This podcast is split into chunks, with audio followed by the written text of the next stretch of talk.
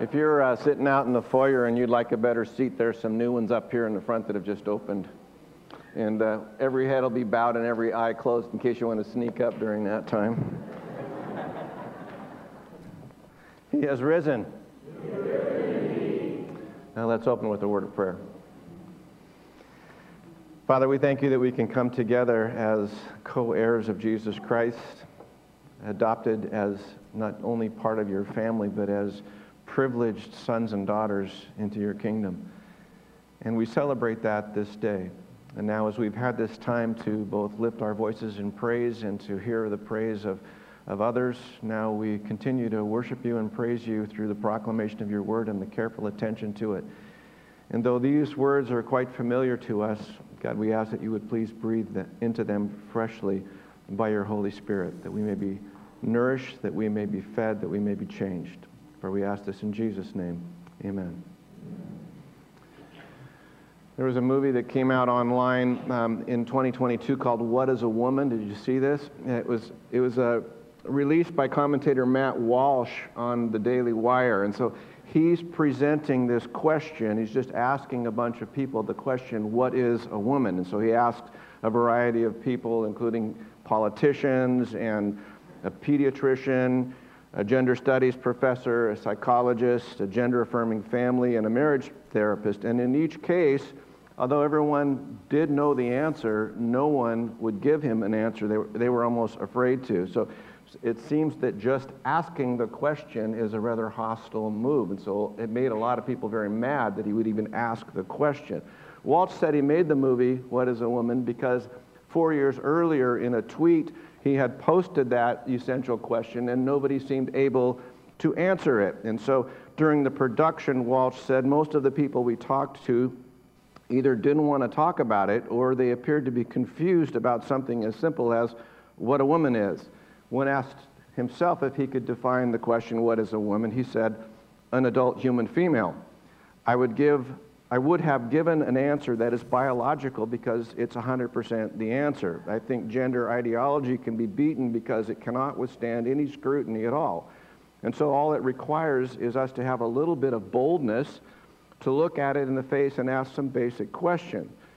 He said he deliberately wanted to ask the question of people that he knew would disagree with him because he wanted to get the answers that he sought. But ironically, just for asking the question, he's been labeled as a hate monger. He's been labeled as horribly transphobic and disingenuous. He's even received death threats because he asked the question. At the end of the film, Walsh is frustrated because nobody will answer the question. Apparently nobody can answer the question, so he asks his wife, what is a woman? And she says, an adult female human who needs help opening this jar. So that's how the story ends.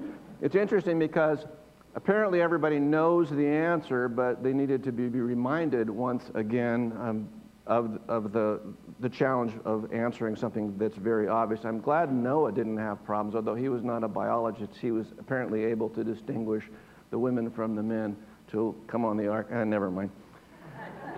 At any rate, there's a significant challenge before each of us here today. There's a significant challenge for me because I have to present to you a story that you have heard literally dozens of times in the past, and you are very familiar with it, but the challenge for me is that I have to deliver it to you in such a way that is novel, that's fresh, that it's enlightening, and creates an idea that you hadn't occurred to you before.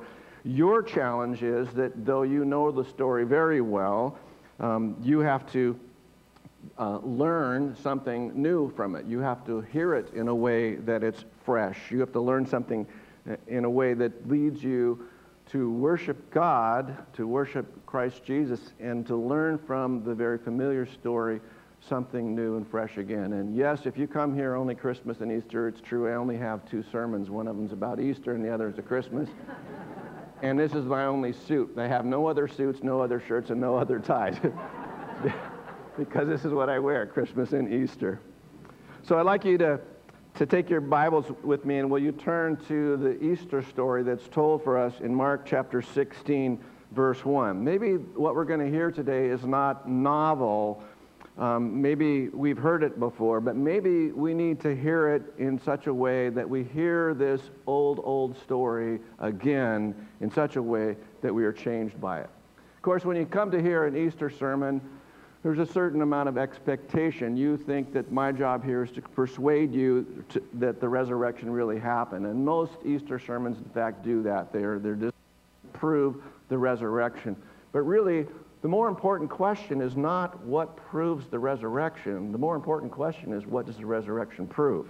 To arrive at that, we have to review the outline of events that the Bible has stated. And we have several different sources in the Bible, several different eyewitnesses who each saw this account in a different way. Before we look to Mark's account, let's try to harmonize or condense all the different accounts together to talk about what's happened in the resurrection story. So the gospel makes it clear that what took place on the first day of the week, and that being the Jewish week, which was Sunday. So people ask, why do Christians come to worship on Sunday if the Sabbath is Saturday? And the reason that we worship on Sunday is that's the Lord's Day. That's the day that Jesus rose from the dead. That's the day that the Holy Spirit came and established the church. But it's the first day of the week along the Jewish week. And this day was very much unlike any other Sunday, any other first day of the week that had happened before. In this particular Sunday, an angel of the Lord, who had the appearance of like lightning, who was white as snow, this is according to Matthew 28, came and rolled away the stone that covered the entrance of the tomb, not so that Jesus could get out because he was already gone, but so that the disciples could get in and see where Jesus had been. When this angel came, there was an earthquake. The Roman soldiers perceived this unearthly being. This was a close encounter of the third kind, and they became terrified. They became like dead men. On this Easter Sunday morning, several women, not just one or two, but at least four women, come to the tomb because they want to pay their last respects to Jesus. We are told that it included Mary Magdalene, Mary the mother of James, Joanna, and Salome. And they arrive at the tomb very early in the morning, and their purpose is that they want to anoint the body of Jesus. Now, they had seen Jesus die. They had seen Jesus being taken down off of the cross. They had seen Joseph take Jesus' body, and they had seen that he was prepared with 100 pounds of embalming stuff. And so they didn't think that they were going to do that for Jesus. What they wanted to do is pay their last respects. Whatever they were offering was not the preparation for death. What they were offering was that they wanted to pay their last respects. And so they get there, and they see that the stone has already been rolled away. And then Mary Magdalene leaves the group, and she runs to tell Peter and John what had happened. And then the angels then appear to Salome and the other Mary, Mary the mother of James, explaining that Jesus has risen, just as he said he would be. And then the angel invites them to come in and look to see where Jesus had been laid. That's Matthew chapter 28 again. Later, Jesus appears to Mary Magdalene and the other women, then to Peter. Then over a period of 40 days, Jesus continues his appearing to several other eyewitnesses, including Thomas, who doubted that Jesus was actually alive again, that it was really him. Jesus appears to Peter, along with some other disciples along the Sea of Galilee. There he shares a fish breakfast with them. Luke and Paul then give us these bold testimonies of Jesus' appearances. Luke says he presented himself alive after his suffering by many infallible proofs, being seen by them during the 40 days and speaking of the things pertaining to the kingdom of God. In 1 Corinthians 15, Paul reminds us that he was seen by over 500 brethren at once, of whom the greater part remain to the present, but some have fallen asleep. What Paul is saying is by the time he had written his account, which was about 55 AD, there were still a lot of people alive who were eyewitnesses of Jesus' resurrection. So if you doubted the story, you could go ask these eyewitnesses what he's reporting. Now, with that harmony of the gospel having to do with the post-resurrection appearances, let's take a look at Mark's particular account. Let's look to see what Mark has to say. Mark chapter 16, verse 1. When the Sabbath was passed, Mary Magdalene and Mary the mother of James and Salome brought spices so that they might go and anoint him. And very early on the first day of the week, when the sun had risen, they went to the tomb. And they were saying to one another, "Who will roll away the stone for us from the entrance of the tomb?" And looking up, they saw that the stone had been rolled back, and it was very large. And entering the tomb, they saw a young man sitting on the right side, dressed in a white robe, and they were alarmed. And he said to them, "Don't be alarmed. You seek Jesus of Nazareth, who was crucified. He has risen. He's not here. See the place where they laid him. But go tell his disciples and Peter that he's going before you to Galilee. There you will see him just as he told you." And they went out and fled from the tomb, for trembling and astonishment had seized them, and they said nothing to anyone, for they were afraid. So unlike myths, the story that we're looking at today is actually recorded by eyewitnesses, people who actually saw the risen Christ Jesus. And these eyewitnesses would have been proven to be very credible sources in any court of law. They each told the story from their own point of view. They had slightly different wrinkles of what they had seen, but the one clear, unarguable point was that Jesus Christ, who was dead, is now alive. He's risen from the dead 3 days later. This same Jesus who was declared to be the Son of God, who fulfilled the role of the last Passover lamb, who took death on himself in behalf of his people, who became the atonement sacrifice. Atonement means that you've made restitution. You've done something to satisfy the person to the debt that you owed. This Jesus who bore the judgment of God through his bloody death, he died as a substitute for us. He died in our place. And I heard an interesting account on Friday. Someone said, "Well, what's so good about Good Friday? That's when you say your Savior died." Here's what's good about Good Friday. You deserved to be on that cross, and somebody else was a substitute to take your place. That's what's good about Good Friday. At any rate, 3 days later, Jesus bodily rises from the dead, because death can hold no power over him. And then John would reflect this several years later. He said, "For as yet they did not understand the scripture that he might rise again from the dead." But he says they didn't recognize, they didn't know. Remember, we talked several weeks about all the things you don't know. You don't know what's going on, which is so much greater than what you experience or think that's what's happening only in your life. They didn't understand it yet. But notice the term "must." They must. There's no alternate plan. There wasn't a plan B. There's no other way that someone can have access to God except by this offering of Jesus. And so it's because of the one who death does not have a hold on that we then, whom death does have a hold on, are freed from death. Now, as each gospel writer begins to relate his story, each one tells us something a little bit different. It's not that they don't agree with one another, they're just telling us different aspects of the same story. For instance, John focuses only on Mary Magdalene. Luke tells us that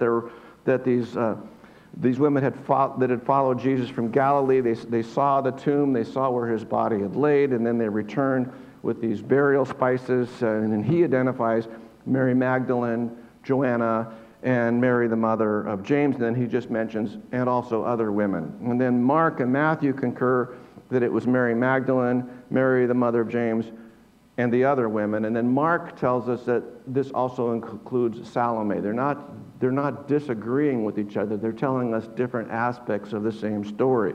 Luke goes on to tell us that these women were very familiar with Jesus. They traveled with him when he was traveling around on his preaching itinerary.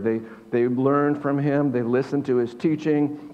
They watched Jesus and his example of kindness to other people. He watched as Jesus spent time with people that others disregarded. He healed them. He touched them. He gave them food. He liberated them from demonization. He would hang out with lepers and with tax gatherers and the adulterers and the demon-possessed and people that had putrid infestations, and he would touch these people and love these people. And these women who traveled around with the disciples, there was probably 100 or more people that followed, not just the 12 disciples. These women watched Jesus, and they saw how he behaved towards people, and they loved him. And when they saw Jesus loving others, they loved him more. Now, something totally unexpected happens. They were with Jesus last Sunday when Jesus enters into Jerusalem with this great triumphal entry and announces himself to be Israel's Messiah. And then they were there when Jesus is arrested. They watched while Jesus is crucified. They saw him die. And they watched while Joseph and Nicodemus claimed the body and took it away for burial. And they're wondering, how did all this happen? You know, how did last Sunday everybody's welcoming Jesus into Jerusalem, but now he's dead? How did the religious leaders and the civil leaders collude together to do something as insane as crucifying the Messiah? And then they watched this slow plotting of Jesus, who's been convicted of a capital offense, and he's paraded through town, and he's taken to a place of execution. And they were there when he flinches as the nails are driven through his wrists and through his ankles. And they were there for the smell of blood and the moaning cries of the three criminals being executed. And they were there when the soldiers lifted him up on the vertical bar. They watched him die, and they watched him taken down, and they watched his body being claimed, and they watched him where he was buried. And so now, this Sunday, they're on their way to the tomb. They want to pay their last respects. They want to do something to acknowledge their love, their sorrow at his going. Now they want to finish something that they were not allowed to do on Friday when he was taken down off the cross. They weren't permitted to take part in the burial process, and they want to bring some expression, some contribution of their love and their horror to Jesus as Jesus is in the tomb now.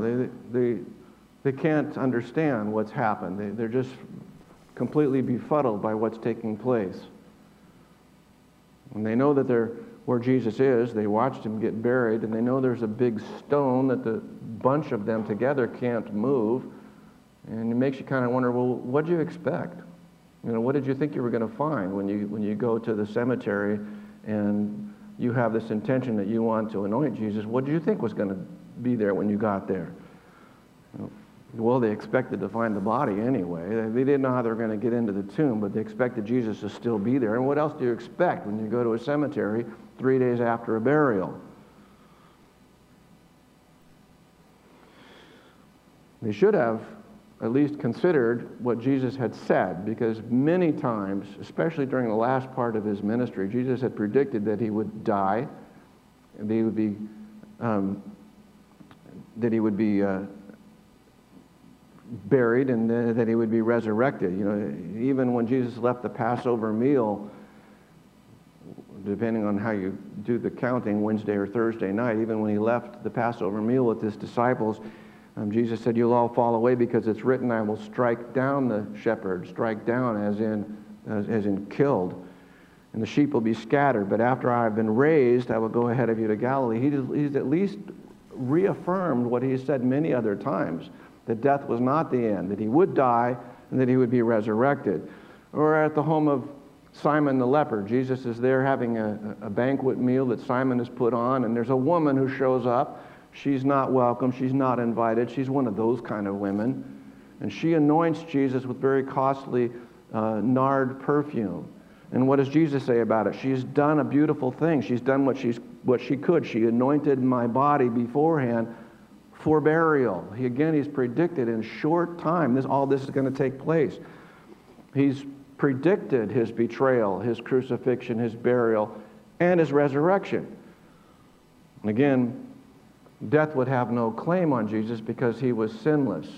But Jesus allows death to claim him because he identifies with us, on whom death does have a claim, so that by his resurrection, death's claim upon us would be forfeited.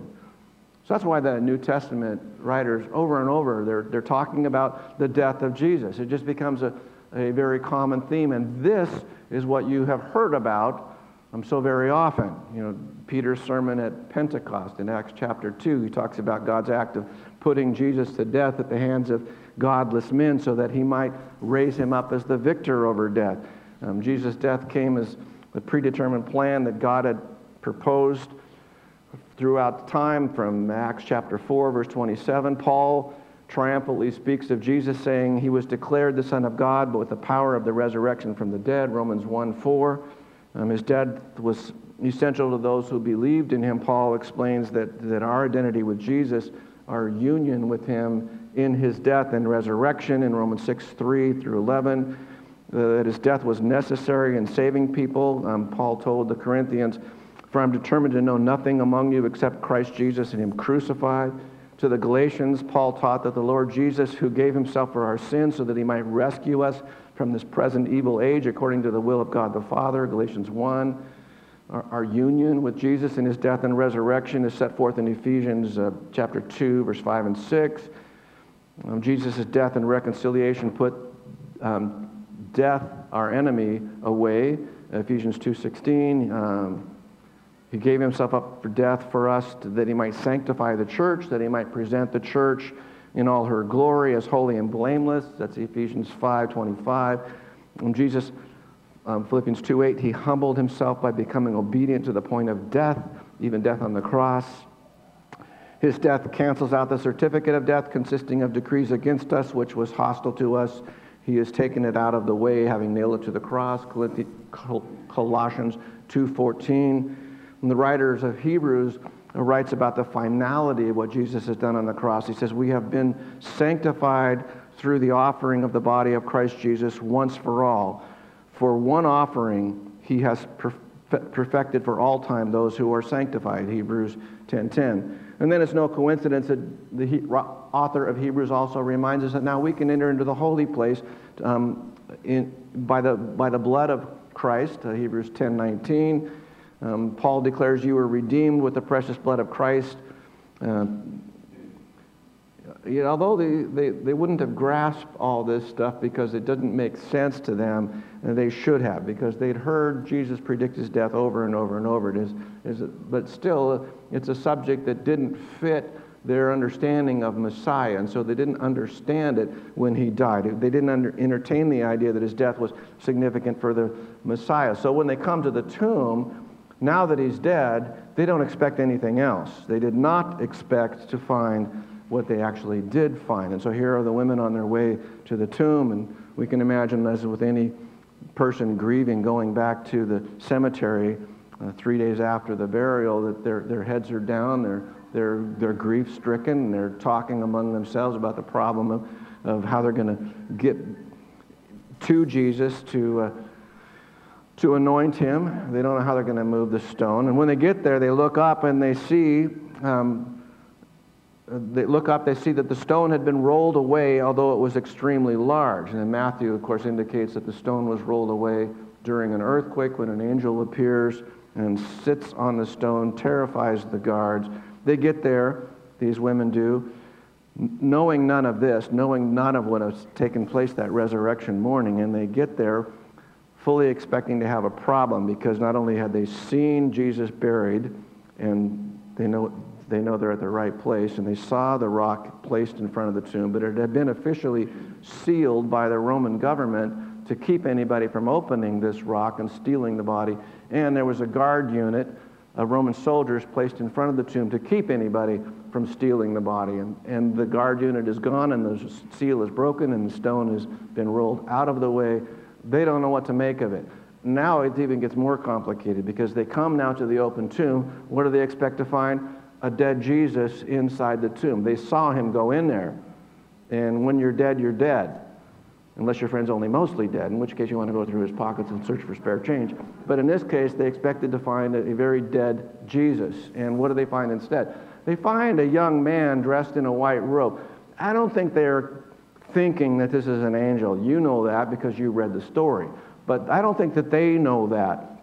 They see this young man who's very calm and collected, sitting there on the bench where Jesus was laid. And of course, they're quite unnerved. They're terrified. They're afraid. There's a lot of stuff they don't understand. I think they're afraid of things they don't understand and things that they do understand. The events of things here have staggered them. The whole business about the stone being moved away. And here's this young man whom they have never seen, who seems to know a lot about them. You know, this young man knows why they're here, and this young man knows whom they are seeking, and this young man is familiar with their purpose, why they have come, and who they associate with, and even identifies a person that they know who's not there, who's Peter.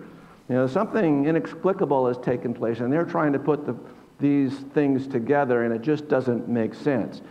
So they're afraid of what they don't know, but they're also afraid of what they do know. They do know that Jesus' body was there, it's not there now.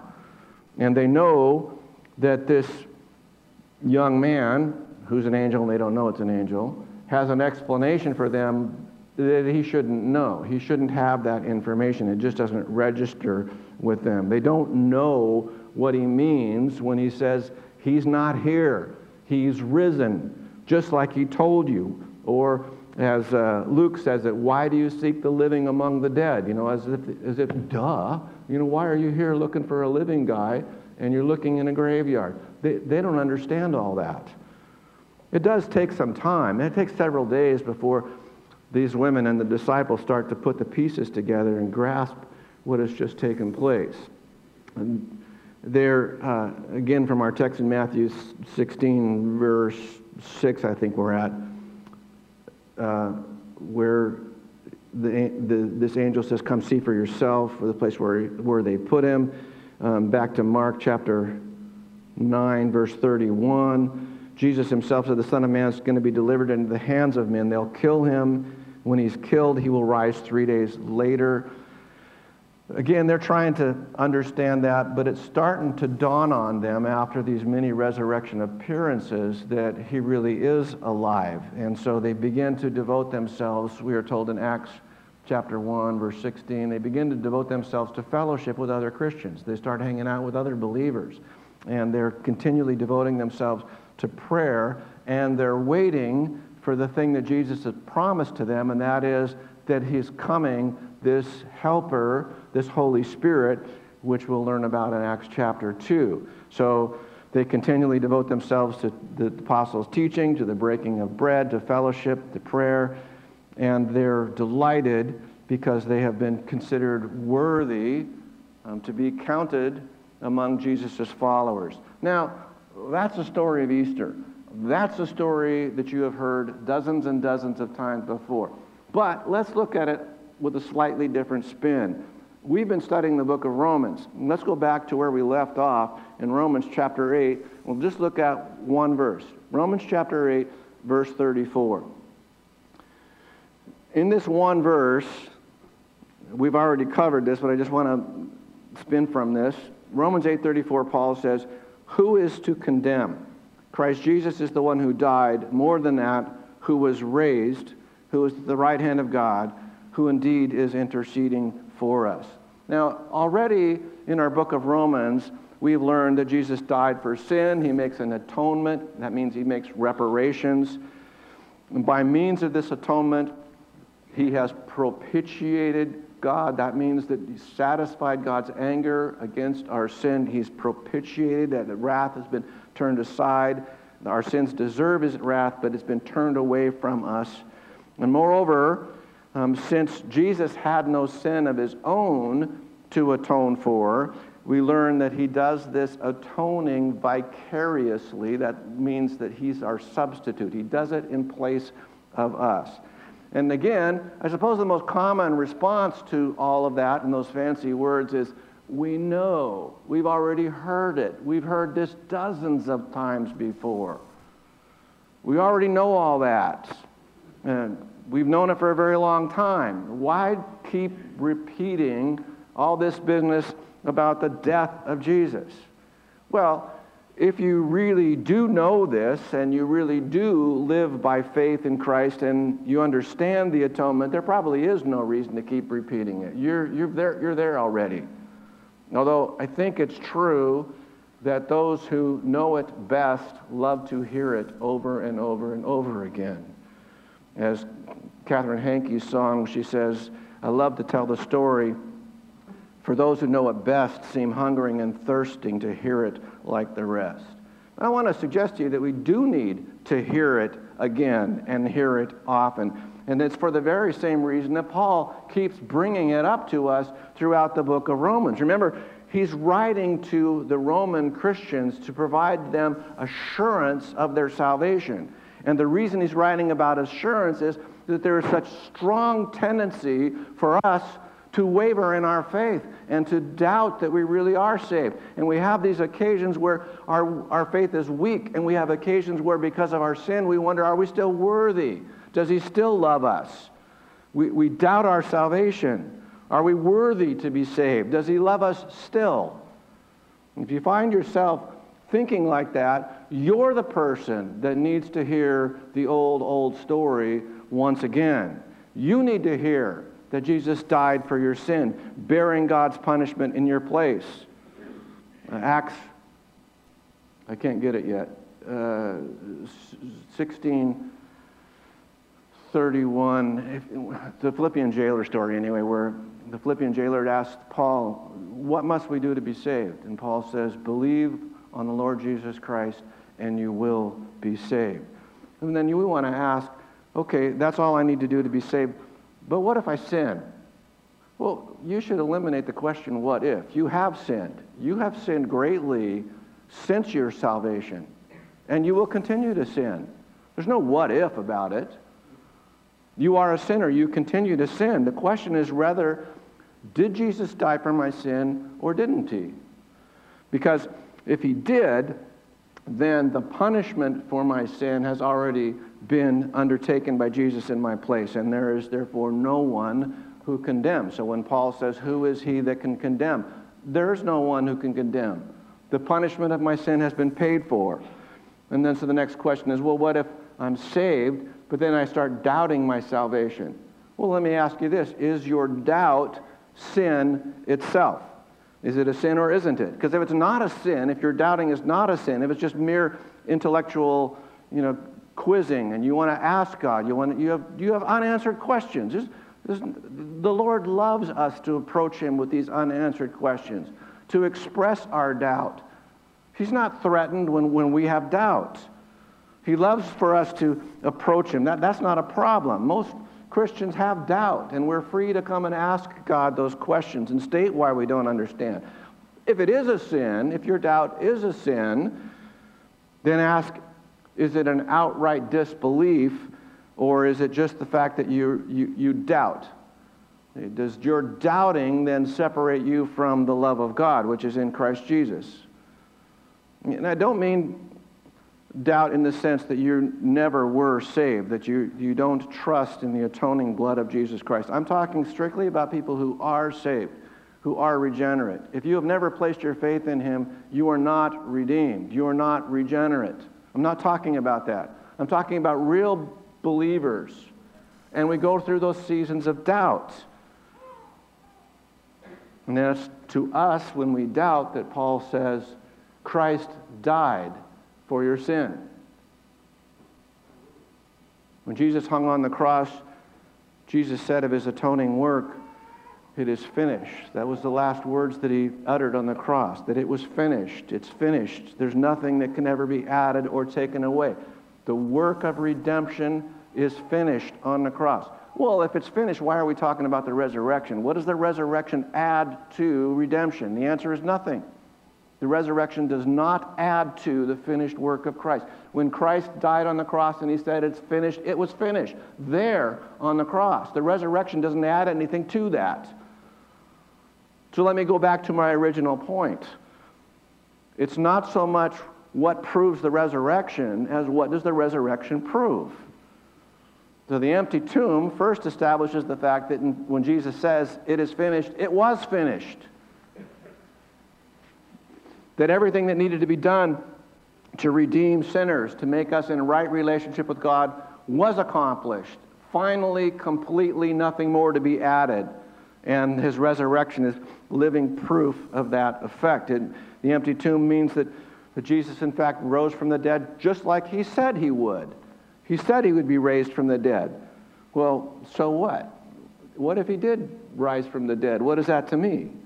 It means that he accomplished what he said he was going to accomplish, and that the Father accepted from Jesus what needed to be done. Because it is completely inconceivable that God the Father should thus verify the claims of Jesus by resurrecting him if what he said was not true. The point of the resurrection really is to prove, to verify our justification, which is based on his death. It's God showing that Jesus' death, that atonement, has indeed happened, and that we are indeed justified from all of our sin. But let me put it this way. Jesus said while he was alive on earth, he said that he was going to die for sin, becoming the ransom for many, and in time, we know that he did die, and he was placed in a tomb, and then he was there at least for 3 days. Nobody argues that point, right? We believe that he was alive, that he died, and that he was buried. No dispute there. The question that we have is, did he die for my sin or not?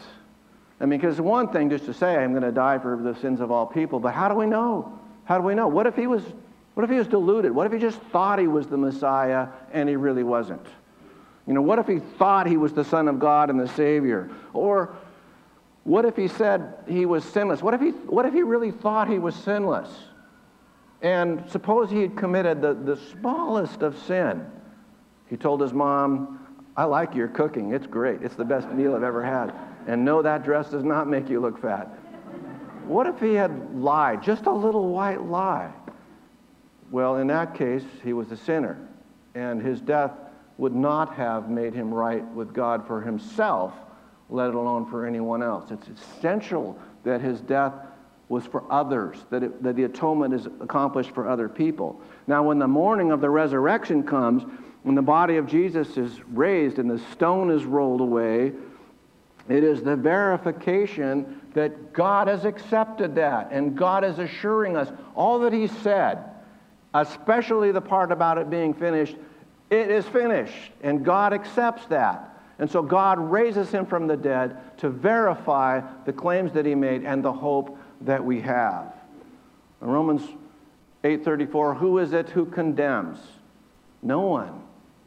Who could possibly condemn us when Jesus has died for us and his resurrection proves that God has accepted it and we are justified through it? Now, I hope then you can understand why I say the critical question is less about what proves the resurrection, is more what does the resurrection prove? Which is why, once again, I need to hear the same old story once again. I love to tell the story of unseen things above, of Jesus and his glory, of Jesus and his love. I love to tell the story because I know it's true. It satisfies my longing as nothing else can do. I love to tell the story, for those who know it best seem hungering and thirsting to hear it like the rest. And when in scenes of glory I sing the new song, which will be the old story that I have loved so long. Let's pray.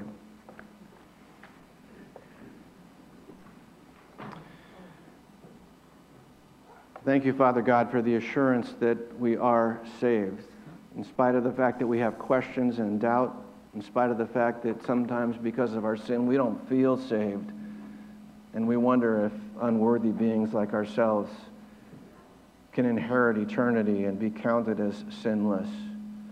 It doesn't depend on us, not on anything that we do or anything that we say. It depends only on what Christ Jesus has done on the cross. And today, this Easter morning, we affirm what was done on the cross finished our redemption. And the resurrection is the joyful declaration that you have proved it, Father God, by raising Christ Jesus from the dead, and we therefore will rise from the dead as well. Father, I pray, teach us the old story in a new way. We ask this in the name of Jesus. Amen.